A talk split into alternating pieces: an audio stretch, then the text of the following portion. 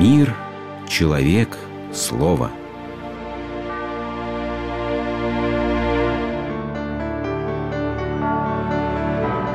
Религиозная энциклопедия.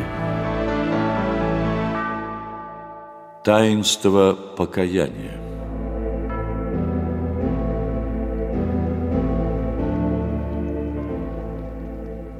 Старец сел на нижнюю ступеньку, женщина приблизилась к нему, не вставая с колен.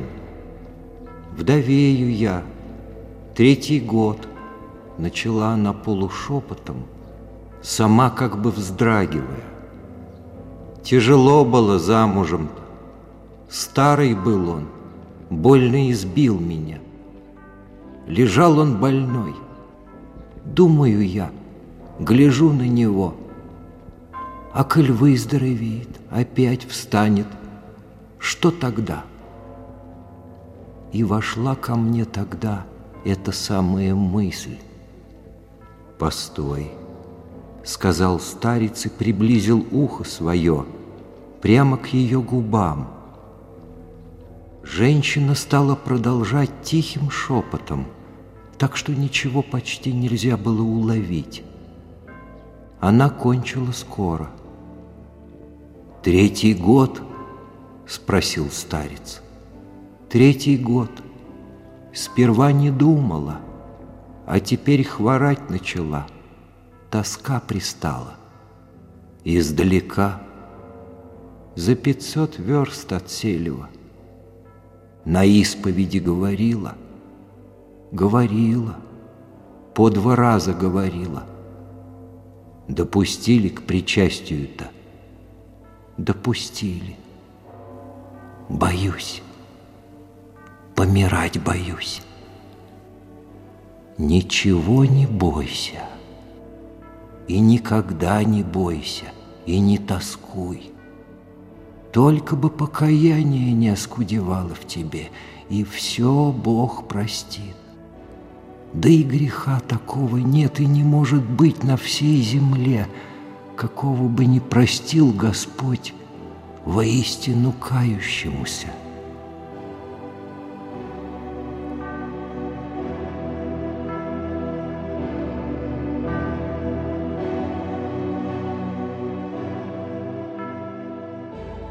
С этих слов Федора Михайловича Достоевского из «Братьев Карамазовых» Хочется начать наш разговор об исповеди или таинстве покаяния.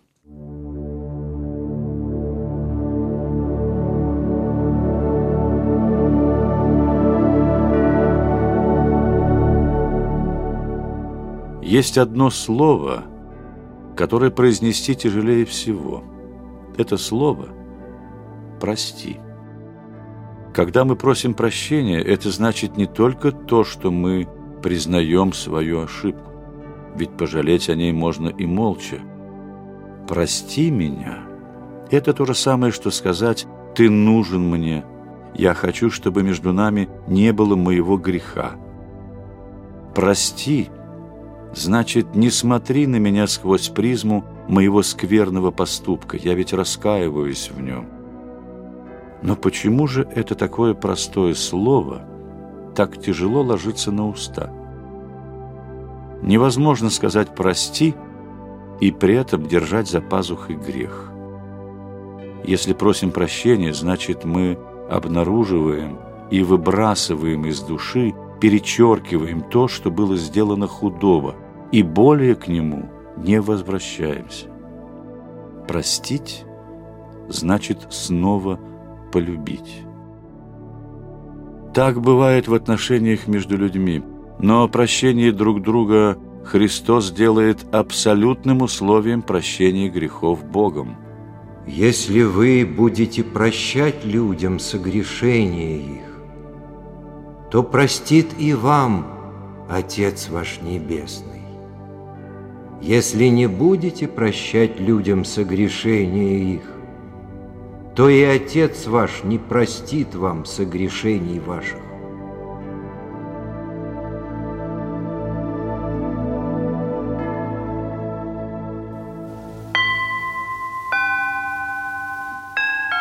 В греческом языке слово «покаяние» – это изменение образа мысли и жизни.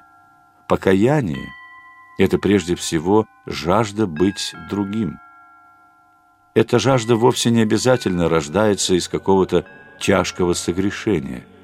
Она может возникнуть из желания быть лучше и глубокого понимания того, чем мог бы быть, да не стал. Но грех не только возводит стену между человеком и Богом.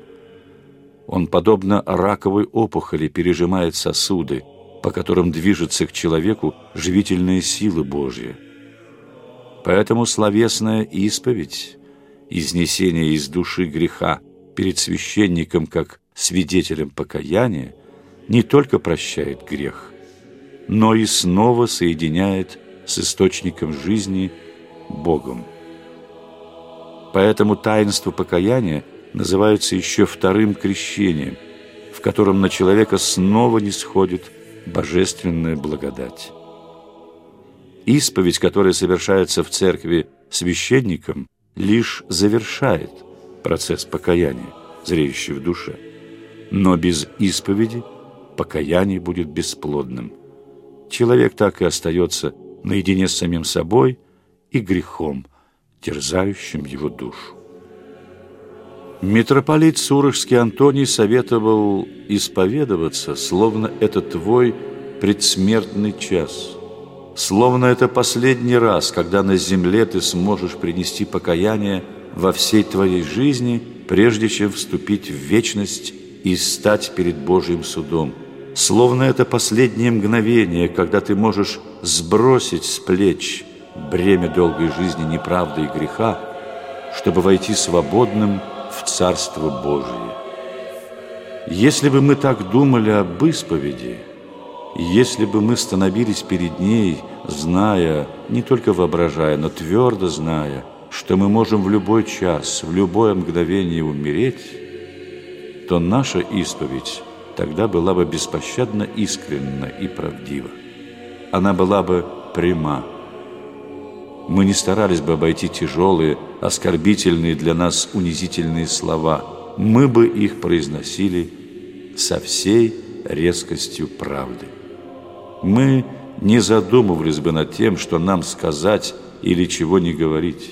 Мы говорили бы все, что в нашем сознании представляется неправдой, грехом.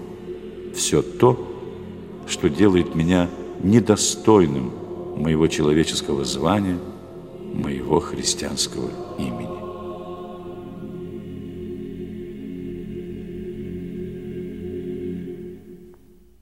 Умолк, простивший мне грехи. Лиловый сумрак гасит свечи, И темная епитрахиль Накрыла голову и плечи. Не тот ли голос — Дева, встань! Удары сердца чаще, чаще, Прикосновение сквозь ткань Руки, рассеянно крестящей.